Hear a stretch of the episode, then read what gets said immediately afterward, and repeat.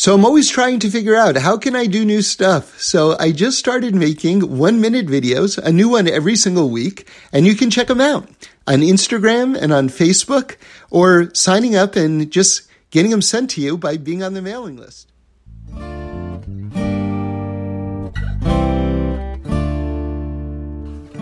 Hi, this is David Sacks, and welcome to Spiritual Tools for an Outrageous World. Every week we do a little couples therapy between us and God. It's a chance to deepen and explore our most important relationship. Okay, I'm glad you're here.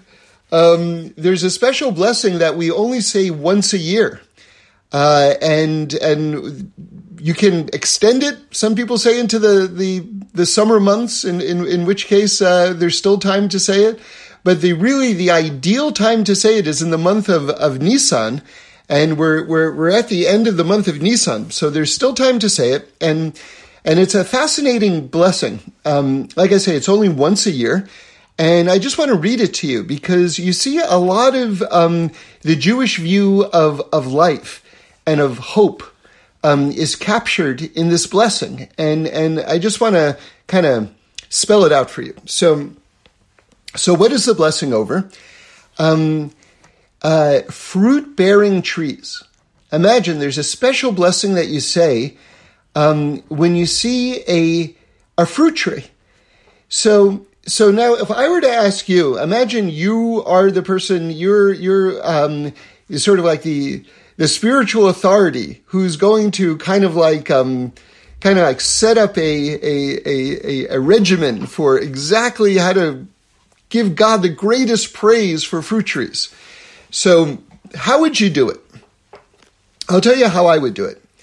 I would probably wait till the um, tree is absolutely filled with fruit so that you see like God's full bounty before you and then say the blessing. You know, for instance, and I'll give you kind of a support for this position. You know, we say that um, every single month has a different personality in terms of um, the flow of time. And I always like to contrast that with sort of like the, the, the scientific perspective of time. Um, time from a scientific perspective has no flavor. It's just time is time. You know, it just, it goes forward and that's what it is. Whereas from the Jewish perspective, Time actually is different. One day can be filled with holiness. We have holy days, whereas other days are special, but not necessarily as holy as, as say the holidays or something like that. And each month has a different quality to it. Okay. So with that in mind, it's interesting that the spiritual personality of a month most expresses itself uh, in the full moon of the month. So, so we just had the month of Nisan. So it's, that's the month of miracles. Nisan has the word nes in it. Nes means miracle. So it makes sense that the most Nisan day of Nisan would be the full moon of Nisan. And that's the 15th. The 15th of the month is when the full moon is um, on the lunar calendar. So, so what day is the 15th day of the month of Nisan? Pesach. That's the day that God took us out of Egypt. And that's the day of redemption. So you see, like, the full essence is expressed by the full moon. So why am I bringing all that up? Because I'm giving that as a support that if you want to make the blessing over the fruit tree, do it when the tree is filled with fruit.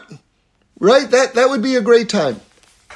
Okay, so I imagine you're all ahead of me at this point because that is not what the sages instituted.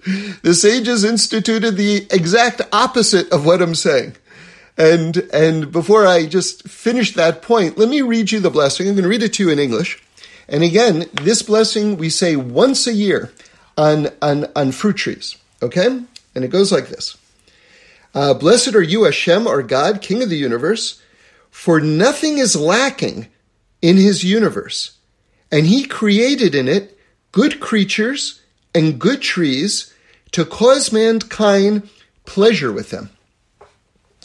Which is, you know, beautiful because um, a lot of people don't fully appreciate the fact that, that God really wants us to be happy and to take pleasure in creation. And that fruit are these things that absolutely don't have to exist. Uh, you know, imagine you can have, God could have made the world that he wanted to make without delicious things. And by the way, he could have also made it without color. This world could have been black and white. I mean, literally black and white. The colors black and white. And, and God could have still accomplished everything that he wanted to do. So David HaMelech, King David says in the Psalms, taste and see that God is good.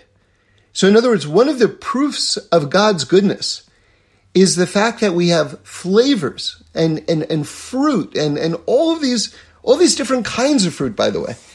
Um, and colors, like every spectrum of color. None of these things have to exist. And, and it's one of the ways that we see that God is genuinely good and genuinely loves his creation. Okay. So I'm still getting to the point, and I want to zero in on this phrase in the blessing that we just read. Now remember, this is the blessing that we say once a year on fruit bearing trees. And it contains this phrase For nothing is lacking in his universe. Okay. Now, here's sort of the surprise twist. Do you know when we say this prayer? When there's no fruit on the tree. when you just have the flowers. You know, the if anyone knows, um, I, now I grew up on 79th Street and Broadway in, in New York City, where basically all there is is concrete. You know, when you, when you look up into the sky, you can see like a narrow corridor of sky between two skyscrapers. That's, that's how I grew up with concrete and just like little strips of blue sky. So so I'm I'm not the nature authority, but but any of you who have grown up around trees and nature and things like that know that before fruit comes out on a tree, the first thing that you see is a flower. And then what happens is like a bee comes and you know pollinates this flower and then the next thing you know is like there's a little tiny fruit in there and then it grows. Okay. So so we say this blessing about God's total bounty. You ready for this? When there's just the promise of fruit, when there's just the promise of bounty, when there's just the first indication that the blessing is coming down. And, and that's, and that's the point that I think is so compelling about this and why I think it contains so much about the Jewish view of life. And I'll give you another example of this, something very, very beautiful. And I heard this from Rabbi David Hertzberg, Olav Shalom. He said, he said the following, that the, that isn't it intriguing that the Jewish day actually starts at night? Not just at night, but when there are three stars in the sky. And he used a phrase that I'll, I'll never forget. He said that for us, we begin the day with the promise of light. Isn't that beautiful? Those three stars in the sky, that's the promise of light. And we make the blessing over God's bounty before there's actually any fruit on the tree, when it's just that flower when it's just the promise, the first indication that the bounty is coming. So, so if you think about it, it's it's there's a whole program and a whole guide for life in this, which is which is the importance of belief that, that something doesn't have to be there yet for you to know with certainty that it's coming. And, and with that is sort of the antidote for living with uncertainty. Because a lot of people, it's sort of like, until they have those results, until it's in my hand, I can't, I can't emotionally afford to believe it. So, so please don't misinterpret me. I'm not saying that therefore, you know, if you, if you meet someone who's in a business that you're interested in and you go, ah, he's going to give me a high paying job at his company. I don't need to have the job offer in my hand to know that that's coming. That, that, that's not what I'm saying. I'm not, I'm not saying that. You know, what I am talking about is the real foundations of life, which is knowing that God is good and believing in that goodness and that it's going to become manifest. And with that in mind, I want to discuss something. We, we had it in this week's Haftarah. And, and it's so psychological um, that I, it, it's, it's, it's sort of making this point that we're discussing from a different angle. And I just want to go into it. So, David HaMelech, King David, is going to move his headquarters, right? He's, he's in the process of moving his headquarters from Hebron, right? The city of, of where Me'oras HaMachpelah is, the cave of the patriarchs. He's going to move his headquarters um, to Yerushalayim, to Jerusalem. And sort of like this is like the official, formal moving of the capital of the Jewish people to Jerusalem. So it's in Jewish history, it's a very big deal. Okay, and of course, like how how better to sort of like mark the transition from from the capital of the Jewish people being in Jerusalem than to transfer the Ark of the Covenant with the tablets given to Moshe and the Jewish people at Mount Sinai, right? The golden ark, the Aron Kodesh. Moshe, uh, David HaMelech is going to transfer it to Jerusalem. So that's that's what we read about this past Shabbos, and let's let's go into this account because it's fascinating. So so David HaMelech builds this like great new like transport system, this like new like you know like it would be the most deluxe pickup van in in in in, in our language. Um, it's a it's a it's a wagon and it's being drawn by by oxen and um, and there's just singing and dancing and it's it's great celebration and the ox shifts and the cart rocks and the ark of the covenant it seems is about to fall out and and Uzziah comes and tries to catch it, and God strikes him down, and he dies on the spot. Right. Right. And it's it's it's a it's a very it's a, it's a very confusing moment because he's he's very um, positively motivated, and and and yet you know he gets this essentially this instant death sentence. So so what's going on exactly? By the way, um, the the Medrash says something interesting that he was actually punished. He was. Oh. Say, Rhonda, Rhonda. If you can uh, mute yourself, that would be great. So, so anyway, um, so just as an aside, because this was new information for me, and it, it's not contained in the account in the Haftorah. Uh, but it gives you a totally different perspective. We won't dwell on this, but but just so that we can be uh, better Torah scholars, let's just know this opinion. It says that he was actually punished because he relieved himself in the presence of the ark. So, so that, that's we're not going to focus on that opinion, but but just you should know that that opinion exists. Okay. Anyway.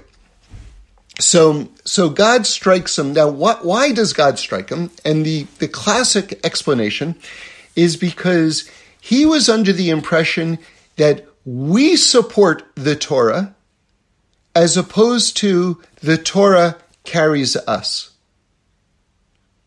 Okay? And in fact, there's a medrash that says the following that the Kahanim, who were the ones who carried the ark, um, at the time of the Mishkan, from place to place, they had poles and they carried the ark, and these were like the holiest among the Jewish people were in charge of carrying the ark. That the that the poles actually floated above their shoulder. So even the ones who were carrying it weren't carrying it, because the, the Torah lifts us up, we don't lift it up. Okay, we also lift it up in our own ways, but nonetheless, this very fundamental sort of like approach has to be kind of ingrained in our head. It's for this reason, and I say this for anyone who would like to do this on their own. It's I, I think it's a, a good thing to say. Before I lift up the Torah, every once in a while I'll get the the aliyah of lifting up the Torah, raising the Torah. I always have in mind, or I always try to have in mind, before I lift it up, that that the Torah is about to lift me up. I'm not about to lift the Torah. So, so, you know, that's, that's, that's all based on everything that we've been saying. But anyway, we haven't gotten to the point yet. Why am I bringing all this up? I'm telling you about something very important psychologically. Remember, we were discussing the fruit trees and how the promise of God's blessing should be, we should live with the reality of that as though, as though it's here, you know? So, so, so how does King David react to the fact that the someone just got struck down, you know, by divine judgment in front of everyone? So David HaMelech cancels the event on the spot, and he houses the Torah um, at someone's house named Obed nearby, okay, who is a Levi and and that's it. Just everything is on hold. Everything's on hold. Now, word comes back to David, and I don't know if this was days, weeks, or months later. I don't know how long a period this was. But but that Obed, who had the ark in his home, and obviously must have been a super righteous person, um, that his entire household was receiving tremendous blessing. And, and it makes sense, you know, he, the, the presence of the ark was, was in his home. Like, yeah, makes sense that like great blessing was coming down. Okay. Now here's why I'm bringing up this whole chapter. Okay. My question to you, and just take a quick moment to think of the first thing that pops into your head is if you were King David, what would you be thinking when you were told that tremendous blessing had come to Obed's house? How would you react to that? So let me give you a few different possible reactions. You could have felt like, wow, when I had it, and I was sort of supervising the event, someone just died in this horrible way. But when he has it, tremendous blessing is coming down. So obviously, God is not happy with me, but he loves him. Um, that's one possible reaction. Here's another possible reaction. Well, God doesn't want me to take the ark to Jerusalem. He stopped me right in the middle of the process, and he loves the fact that it's right there because he's blessing him with tremendous things. So maybe I should just rearrange my plans and not bring it to Jerusalem because God likes it there. That's another possible reaction. And you know, if the if the story went in these ways, I would have been like, okay, yeah, that that's just what it is. Okay or or God is even more angry at me because God totally shut me down and I haven't seen anything tangibly change in my life, whereas that person is receiving tremendous blessing, and that's a sign to me that God is angry at me. It's another way to react to the situation. And all these, I think, are, are understandable reactions, very human reactions. Okay, so now let's see how does King David, right? The soul of the Messiah, the soul of the Messiah, how does King David react to this? He says, He's receiving blessing? Fantastic. we're back in business. And he goes and he takes the ark and he continues on to Jerusalem. Amidst great dancing and music and joy. Not only that, but, but this detail, just like I found stunning. It says, now, you know, back in the day, you had different types of sacrifices for um, offerings, right? If if someone were just had no cash, right, they would bring a um, what was called a korban mincha, which was basically just flour, okay, flour and some oil. There was no livestock, no animal, okay, and and God actually loved the korban mincha. He loved it. That was like maybe his favorite offering of all of them because it was really coming from someone who had almost nothing, and they were really sincere and dedicated.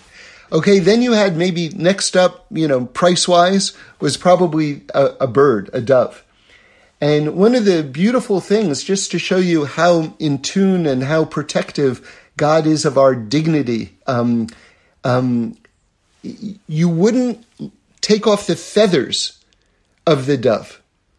Because if you took off the feathers of the dove, it would look like you were offering something so skinny and paltry and and God didn't want it to look like you were making like a meager offering. So for that reason, you kept all the all the um, feathers on, which which is different from when you brought an animal where you take the hide off. So because you would take the hide off, you would think, oh, you should also take the feathers off, but you didn't because God wanted you to feel good about your offering, which is again beautiful. Then you had goats and you had sheep you had different offerings like this. And then you had like the Rolls Royce offering. That was an ox, right? An ox was like, you had a cow, but you know, the, the, the oxen were like, that, that, that was serious cash, okay, back in the day. Now, with that in mind, listen to this. When David HaMelech decides, like, again, and we're going to get into the psychology of it in one moment, but when he, when he hears that Obed is being blessed by having the ark in his house, and David Melech goes, we're back in business, this is great, let's go. And then they're singing and dancing, and then it says in the account, every six paces. Okay, now, I, I, I, di- I didn't look it up officially. Like, what's the official length of a pace? I don't know. I'm assuming it's like one leg's breadth, right? It says every six paces, David HaMelech offered two oxen. now, do you know how many paces there are between? I don't know how far he was away from Yerushalayim, but it almost doesn't matter. I mean, Let's say he was halfway. Who knows? But the point is, is that that's probably thousands of oxen. Probably thousands of oxen were offered amidst dancing and music and total joy. It was like quite the event, right? All right. So, you see, I don't know that you can do what David HaMelech did there unless you believe in God's total goodness. And if you look at David HaMelech's life, see, this is this is like one of the most crucial points that I think escapes almost everyone. If you look at the, li- the lives of our greatest tzaddikim, our greatest holy people, both male and female, you'll see that almost uniformly they all had the hardest lives, the most difficult lives. And we have such a weird relationship, especially in today's society, with fame, that we we think, and wrongly, by the way, but we think that somehow fame and happiness and fame and a charmed, easy life all kind of go together. And if these people are historically holy, famous people, they must have just had just endless blessing and endless, you know, lack of trouble. And it's it's it's the opposite. It's actually the opposite. You know, probably if you need to find someone who lived one of the most difficult, trouble filled lives ever, it's King David. His own son tried to kill him and lead a rebellion against him. Um, his, his family thought nothing of him. When, when Shmuel came to anoint the next king, David HaMelech's father brought out all of his sons and didn't even bother presenting David in front of Shmuel. It wasn't even like a consideration that he might be uh, a candidate, much less the actual king. And there, there are countless examples of this. Shaul, the present king, tried to kill him, hunted him down time after time, setback after setback.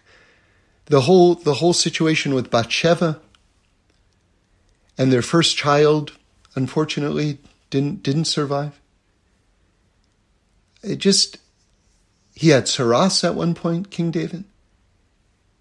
The, one thing after another. And, and yet, when we think of David HaMelech, what do we think of? Just poet, musician, warrior, king, lover of God? Right? How could he have been all of these things with the life that he had? Because everything was beside the point. The only point was there's a God in the world and I love him to pieces and he's good. and whatever is happening in my life, it's almost beside the fact because there's a God in the world and he loves us to pieces and he's good. I once met someone, and this was one of the greatest moments of my life. And I saw this quality on display in the realest way. I'm tell you this story. His name, he's um, he's famous, especially in, in Chabad circles. His name is Rav Nanes. And he wrote a book called Subbota.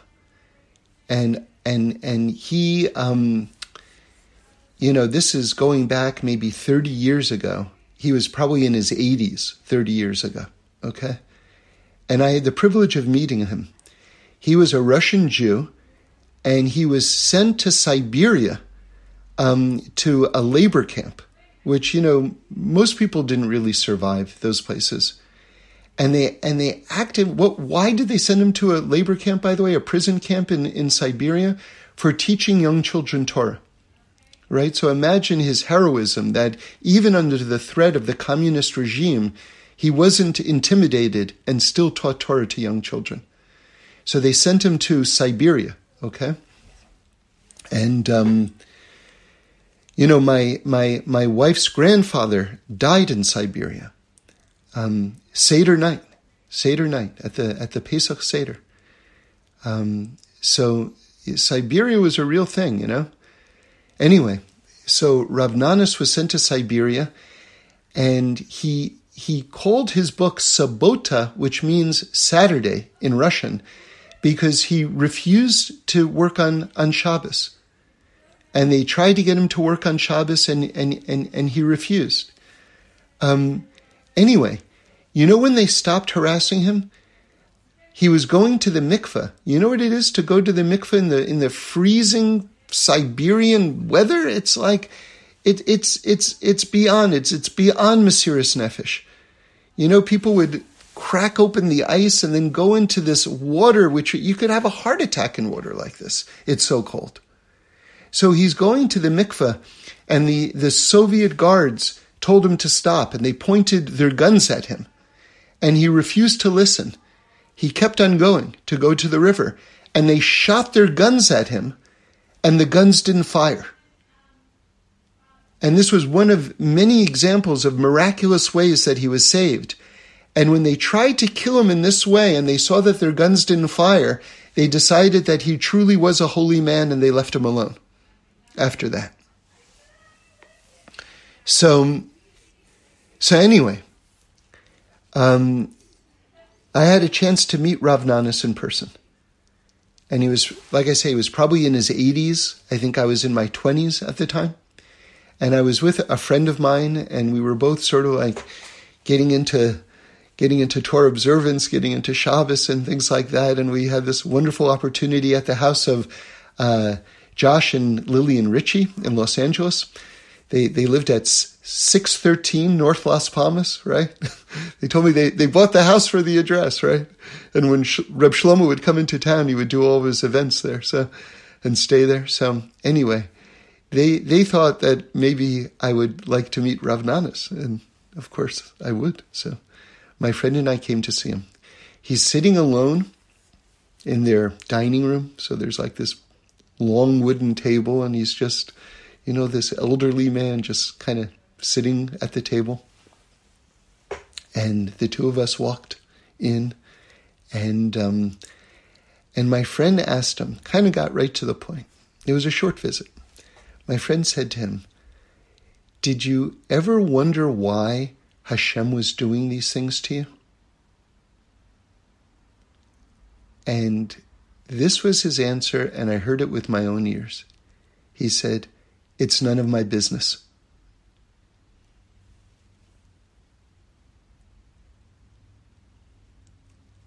Can you imagine?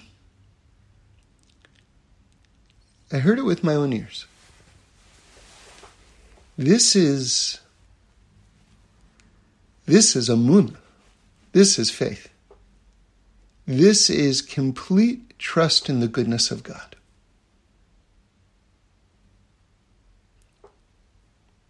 This is making a blessing over a fruit tree when there's no fruit on the tree. of declaring that it's day when it's still night out. Because you know the truth the deepest truth, which is informing absolutely everything, that the sun is going to shine. And so, with this in mind, let's go even deeper. Let's let's relate it to where we are right now in terms of the year. Because right now we're on a journey of faith. You know what that journey is? We're counting the Omer. We're on our way to Mount Sinai to receive the Torah at Mount Sinai. And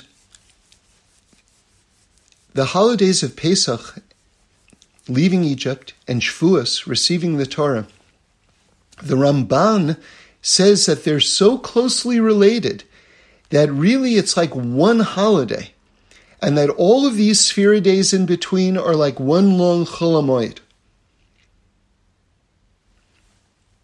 And the Ishbitzer Rebbe, I heard from Reb Eli Chaim, Reb Shlomo's twin brother, at the Seder table, that, that we have an egg on the Seder table. And and you know there are a lot of different interpretations of what's what's an egg doing on the on the Seder table. And so Reb Eli Chaim said in the name of the Ishbitzer something so beautiful. He said, you know what? An egg is just half the story. What's the other half a story about the egg? Is the chicken that comes out of the egg. So why do we have an egg on the Seder table? Because Pesach is just half the story. Leaving Egypt is just half the story. What's the other half of the story? Getting the Torah at Mount Sinai. And as I always emphasize, um, the whole story of leaving Egypt begins at Mount Sinai. You know, Mount Sinai has different names. One of them is Horeb. And it says that Moshe was journeying in the desert of Horeb, and there he sees the burning bush. And God says to him, You're going to take the Jews out of Egypt and bring them back to this spot. Meaning to say that the whole holiday of Pesach begins at Shavuos, begins at Mount Sinai.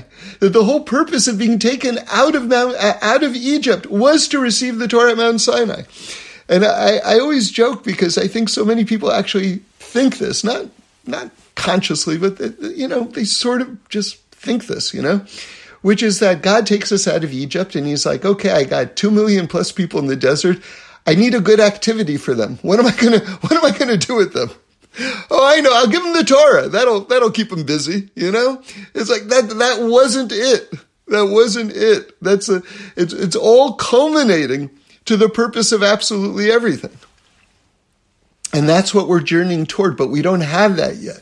In other words, that's the fruit. That's the fruit. But but we don't have the fruit yet. We're we're journeying toward the fruit. Now, what if I were to tell you, just so you see how how trenchant these metaphors are, that they're not just metaphors, that we have different New Years. We have the New Year for years. That's Rosh Hashanah. We have the New Year for kings. That's Rosh Chodesh Nisan. Do you know that we also have a new year for fruit bearing trees? Did you know that? You know when that is? Shavuos, when we receive the Torah. So we're actually heading toward the blossoming of the fruit, but it's not here yet. And that's why we're making this blessing right now over the blossoming of fruit trees before there's any fruit on it, because we're journeying toward it because our whole journey through life has to be predicated on the fact that even if something isn't manifest yet, it exists. You see, as the Rambam says, God exists outside of time. He exists within time, and he also exists beyond time, which means that the past, the present, and the future is all before God.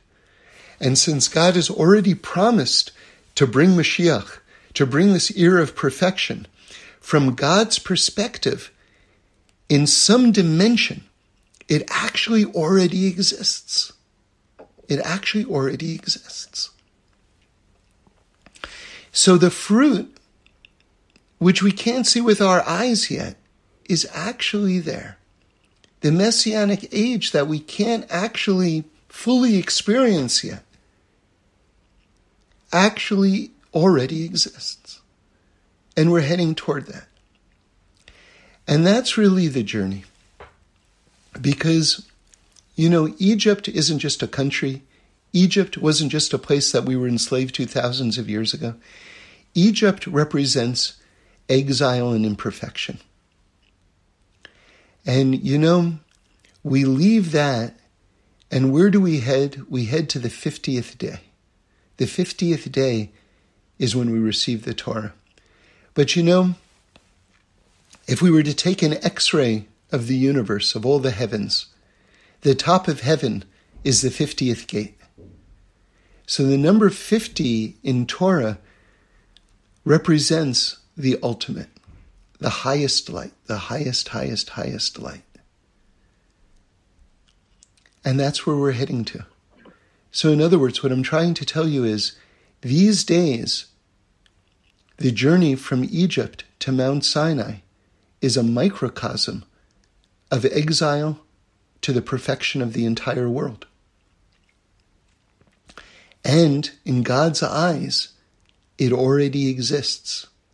Now, let me tell you what Rav Frommer says, because this is, this is amazing. This is amazing he says that we can already, you see, it's not just the world that's going to be perfected.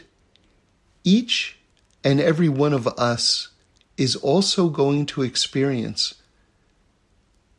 our highest form of achieving our potential. Right? We're not there yet. But just like the perfection of the world in God's eyes already exists, the perfection of each one of us in God's eyes already exists. So, in other words, you might say, I'm never going to get there. But on a very deep level, even though you're not there yet, that version of you actually exists in the universe already. Isn't that amazing? There is a perfect version of you where you got it right on every level. You got it right. That already exists. And Rav Frommer says that you can actually draw down from the light of your own future perfection into the present. You can energize yourself by drawing on that future light and bringing it to you now.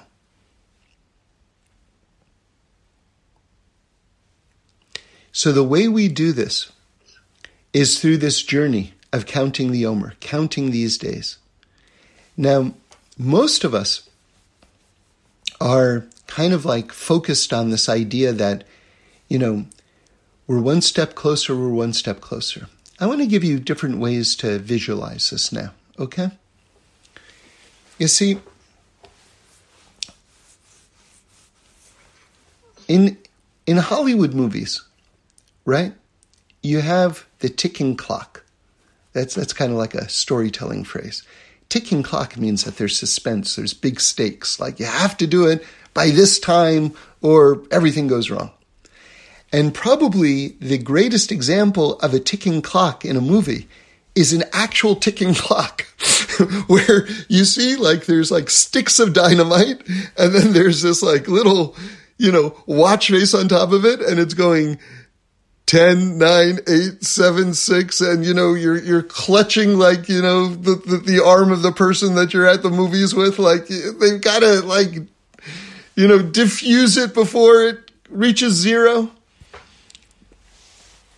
So if you want to create anticipation, how do you do it?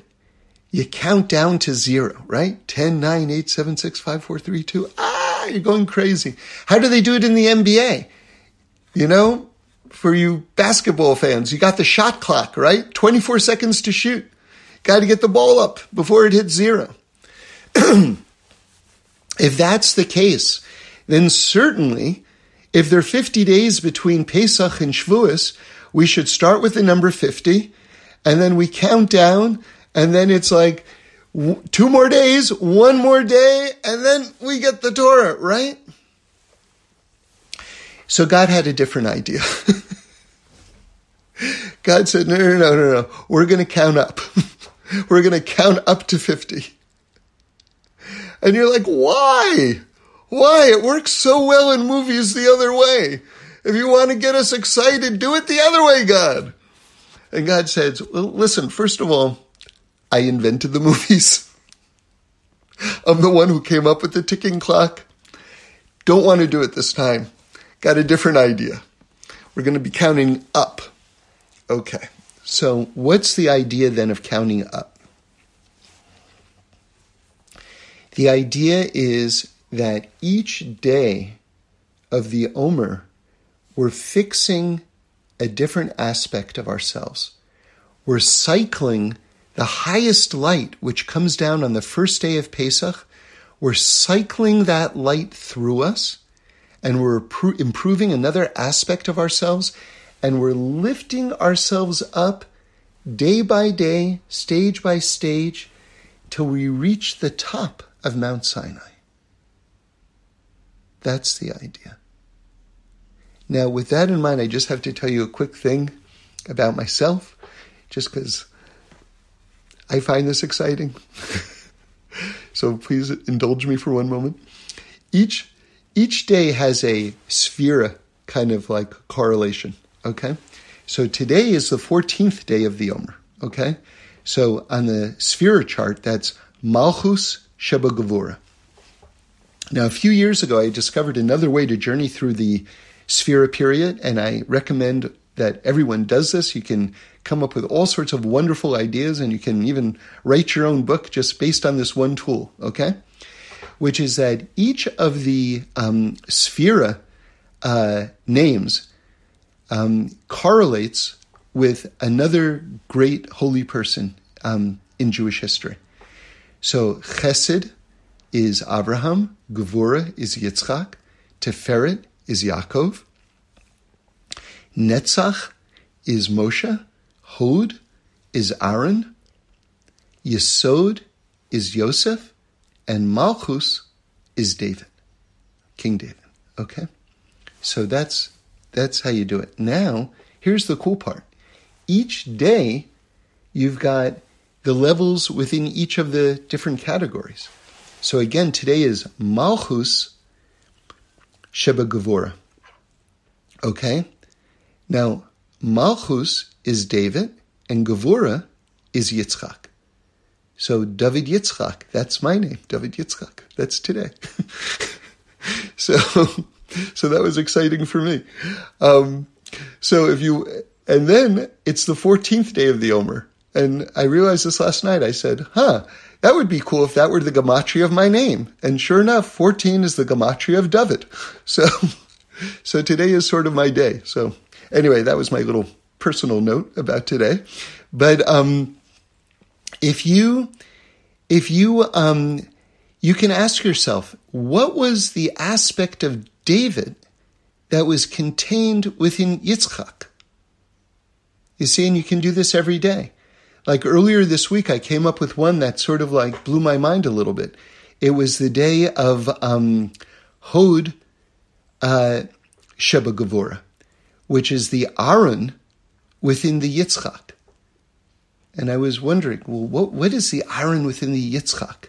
And I thought to myself, well, Aaron was the Kohen Gadol, the high priest who brought all the offerings. And Yitzchak presented himself as an offering. I thought, whoa, that's that's cool, you know. Um, anyway, so the idea is is that why are we counting up? Because each day we're trying to figure out how to rectify our personality, our middos, and each day we take a step up till we reach the top of Mount Sinai. Okay. Now, now there's another aspect to this. And there's this halachic curiosity about the counting of the Omer that I didn't realize until like very, very recently. And um, I, I think this might be a common misconception. So, so listen to this idea.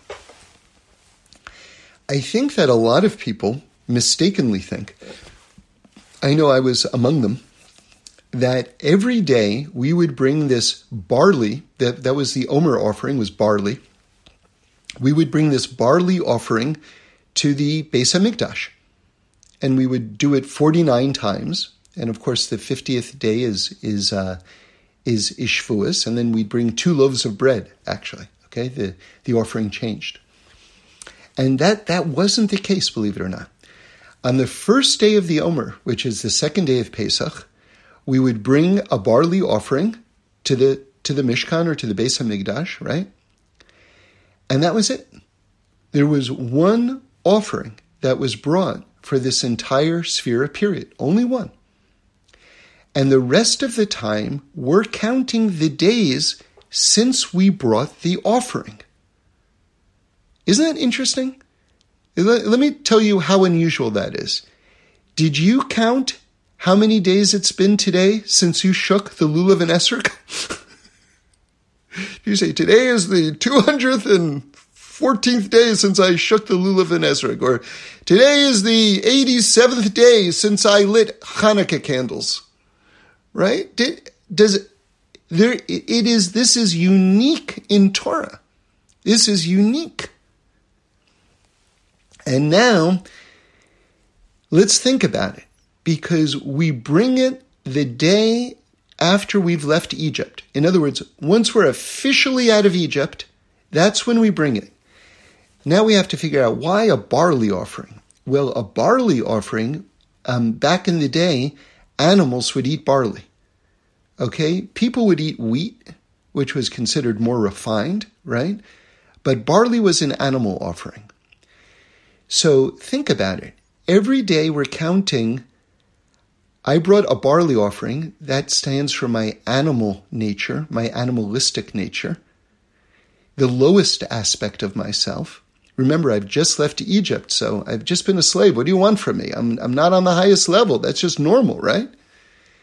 So every day I'm counting, I'm one day further away from that lowest aspect of what I used to be. And I'm going up and up and up. And then it hit me that's what they do at AA. You know, this is like if you need a source for like one year sobriety, five year sobriety, 10 year sobriety, 20 year sobriety, it's all about the counting of the Omer. It's like this is, I am this far away from that person that I was when I was the lowest slave. and now I'm out of it. Isn't that amazing?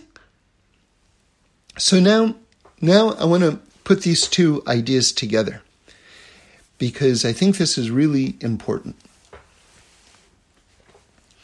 You see, a lot of people think that I've left Egypt and um, now I'm going toward Mount Sinai. I'm going up, right? But David HaMelech, King David says in the Psalms, one of the, you know, core Jewish principles, which is Sur Meira va'aseh tov. Turn away from bad and do good. In other words, if someone wants to legitimately grow spiritually, there's this twin engine that has to be in effect.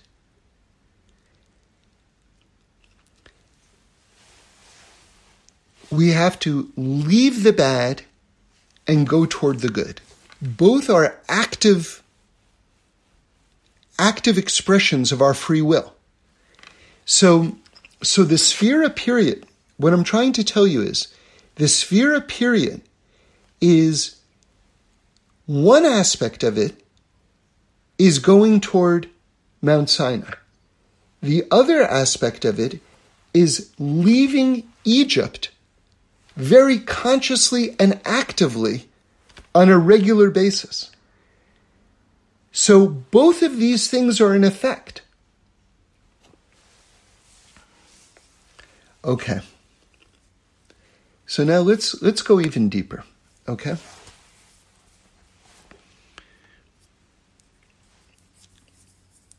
Rav Frommer brings the Ari HaKodesh, who says that on Pesach night, um, the light from the 50th, 50th level shines. Now, there's more to it than that. You see, the first thing that I had learned, actually, why is matzah matzah? So it says even in the Haggadah, and this is what we all grew up with, the idea that, um, remember, matzah is flat. Matzah is like the realest, realest food there is in the entire universe because it doesn't pretend to be anything that it's not. It just is what it is, you know? So, so matzah doesn't rise up. When it rises up, you know, if you look at like a loaf of bread, it's just filled with air, like hot air, we would say in a negative way, you know, spiritually speaking. And there, there is a time when, um, when, when, when we want bread, okay? In other words, see, it gets deep. I'll, I'll just try to say very, very quickly. But the idea is that we're bringing this barley offering, and then it becomes bread. At, at Shavuos, it becomes bread when we receive the Torah. And it's the only time all year that we bring a chametz dik offering to the Beis Hamikdash. And by the way, it doesn't go on the altar itself because it, it does have chametz, but it's leaned against the altar. But, but nonetheless, on a very, very deep level, and we've talked about it more at length at other times, one of the opinions about the tree of knowledge in the Garden of Eden was actually that fruit from the tree of knowledge was wheat, which is, you know, kind of mind bending because we don't think of fruit as uh, wheat as fruit, but, but that's for another time. That is one of the opinions in the Gemara. And so when we got the Torah, we we were like the Gemara says, Adam and Chava before they ate from the tree of knowledge. Amazing rectification that happened when we when we when we received the Torah and accepted the Torah. Which means that this, if it was wheat, if that was the fruit, then it's most appropriate on that day, on Shavuos day, that the offering should be bread, which is made out of wheat, because now we can take that quality and we've fully sanctified it and repaired it. Do you understand? Okay. Anyway, that's an aside, but that, that, that in itself is fascinating and worthy of an even longer discussion. But let's get back to the, the night of Pesach, because I want to discuss these 50 days, okay? So the light from the 50th shines down. Now it says in the Haggadah, and this is what we're all used to, the idea that the reason why the matzah didn't rise was because we left Egypt in a hurry and it didn't have time to rise. Okay, so that, that may have been true also. But I want to tell you what the Divrei Yoel, the Satmar Rebbe, says on a, on a deeper level. He says the night that we left Egypt, the light from the 50th level, the top of heaven, was shining down. And in the presence of that most exalted light, there can be no chumetz. Because remember, chumetz, leavening, stands for the yetzer hara, for the, for the, for the, for the evil inclination. And in the presence of that light, there is no evil.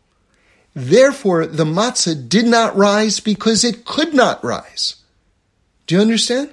It's, it's very deep. In other words, matzah is so holy because it became impregnated with that highest light. You know, it's no wonder, it's no wonder that our rabbis teach that when we eat matzah, that there's, that it's almost like medicine for the soul. So, so that's the idea of the light coming down. But Rav Frommer brings from the Ari something even more amazing, which is on the on the night of Pesach, we ourselves are lifted up to the 50th gate. Can you imagine? That's Pesach night. And as I tried to emphasize to you in the, in the talk before Pesach, leaving Egypt is only half the story of Pesach. The other half is even beyond getting the Torah at Mount Sinai. The other half is the redemption itself. So Pesach is actually a very forward-looking holiday. Okay. So, so now that's the night of Pesach, this highest light. But now here's, here's what I want to share with you. The next day after Pesach, the second day of Pesach, we're dropped down to the first level. and we begin counting up to 50 again. And here's my question. How could God pick us up to the 50th level and then drop us down like in a free fall? Plunk! Down to earth. How could God do that? We're like at the top of the top of the top of the top, and now we're at the bottom? Why would God do that to us? Okay. Now, if you want to make progress in Torah, if you want to understand this world more deeply, the Torah more deeply, God more deeply, your life more deeply, you must begin any exploration with the premise that God is good and that God loves you. Because if you don't begin with that as your premise, you're going to reach wrong conclusions. Okay, so now, if our question is, how could it be that God is bringing us up to the highest level and then dropping us down to the bottom? How is that a manifestation of God's goodness? That's our question. So I puzzled over this for, for years, actually and and and I have an answer for you. Um, so so it's a teaching that that that you might remember that we've gone over a beautiful, beautiful teaching. We know that Abraham Avinu, Abraham our father, had ten tests, each increasing in difficulty. The tenth test being the, the greatest test. And we know that was offering up Yitzchak, his son, on the altar.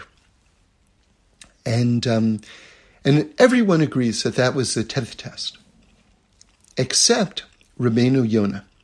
Rabbeinu Yonah is, you know, a Rishon and one of the greatest Torah authorities. So if Rabbeinu Yonah says that wasn't the 10th test, that it was only the ninth test, then we have to take his opinion very, very seriously and we have to delve into what he's saying. He says, like, amazingly, like mind bendingly, that the 10th test, right, which makes it the most difficult test, was buying the cave of the patriarchs from Ephron. So, you know, everyone has the same question. How could that be harder than sacrificing like your the miracle child that you had when you were 99 or 100 years old and Sarah was 90 at the time. You know, like, how could buying that, that cave be a harder test? So, so his answer, because I, I, I, love it so much, because here's another example where you, you really see like a lot of all of Judaism kind of like boiled down into like one little nugget, you know? He says Abraham reached such a tremendously high spiritual level when he offered up his son. But you ready for this? The goal of Torah, the goal of Judaism, is not to leave this world. The goal is to take that highest light and to bring it back down into this world. Isn't that beautiful?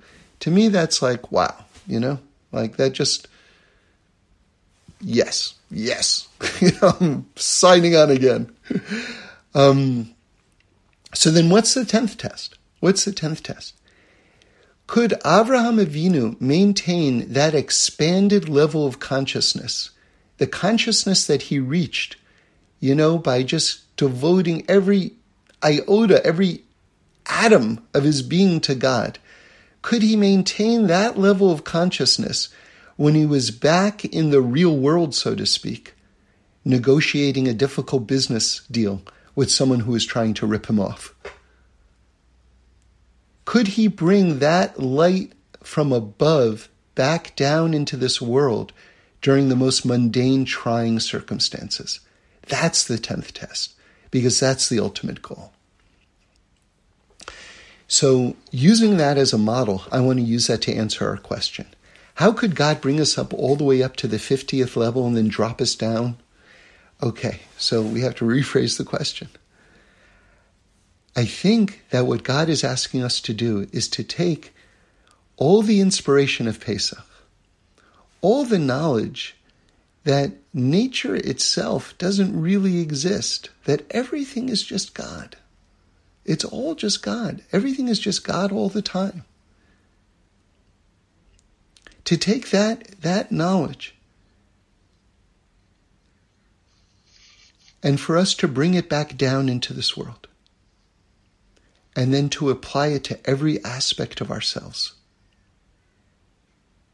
And when we connect that light of the infinite, we increasingly connect ourselves to the most perfect version of ourselves.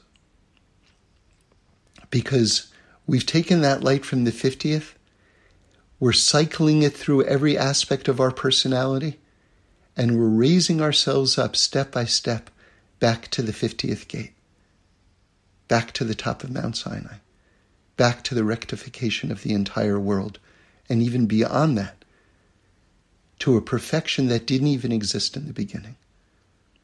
Because remember, we're not just trying to get back to zero after the whole tree of knowledge incident. I love to quote Reb Shlomo, who says, You know, so many people think that, that God created a perfect world and we ruined it, and this whole exercise of human civilization is just trying to get it back to zero. That's not what it is. As he says, if, if the Garden of Eden was so perfect, what was the snake doing there, right? In other words, the world was never completed from the outset, and that's why we were created to be partners with God to finish the world. So when we reach that 50th level again, it's going to be something that was even beyond the initial creation, beyond that initial aspect of perfection, beyond, beyond, beyond, beyond. Okay. So this week we read Parsha Shmini. Um, Shmini is is really interesting. There's this classic um, Rizhiner Torah, which is that it's talking about the dedication. Shmini means the eighth. So it's the eighth day when the when the Mishkan itself was actually dedicated, and and that was like this you know microcosm of a perfected um, heaven and earth. So, and it said God rejoiced on the completion of the Mishkan, this tabernacle, like He did when He created the entire universe. So it's a very big day. So that's what the eighth day, Shmini, which means eight, is talking about, the dedication of the, of the Mishkan. Um, so with that in mind, the big, the big question is, why does it begin with the word Vayehi, which the Talmud says portends something negative. In other words, something bad's going to happen. So why Vayehi? It's such a such a exciting, happy occasion. And the answer the, the Rizhiner gives is, I, each one of us was supposed to be the Mishkan. It wasn't supposed to be a building. Each one of us was supposed to be that focal point to bring down the Shekhinah, the, this, this extra level of revelation of God's oneness into the world. And so it's, it's a very appropriate thing for us to be reading right now because when the world becomes perfected, when, it, when, when, when, when the world reaches the destiny that was implanted in it from the very beginning, the perfection of the world was envisioned by God before he created the world and was implanted into the world from the very beginning. When the world actually achieves that, that full blossoming, each one of us is going to have the status of being a Mishkan. And so, so it's appropriate for us to be sort of like summoning this idea of the tabernacle, summoning this idea of us not quite being the tabernacle that we're made to be yet during this process when we're lifting ourselves up. So that 50th level that we're counting toward is also on another level talking about the realization of each one of us being that focal point to bring down the divine, that, that completed tabernacle. Thanks for listening. We do this every week, so join in again next Sunday for a new podcast where we explore the amazingness of life. And review us and send in any comments or suggestions. I'd love to hear them.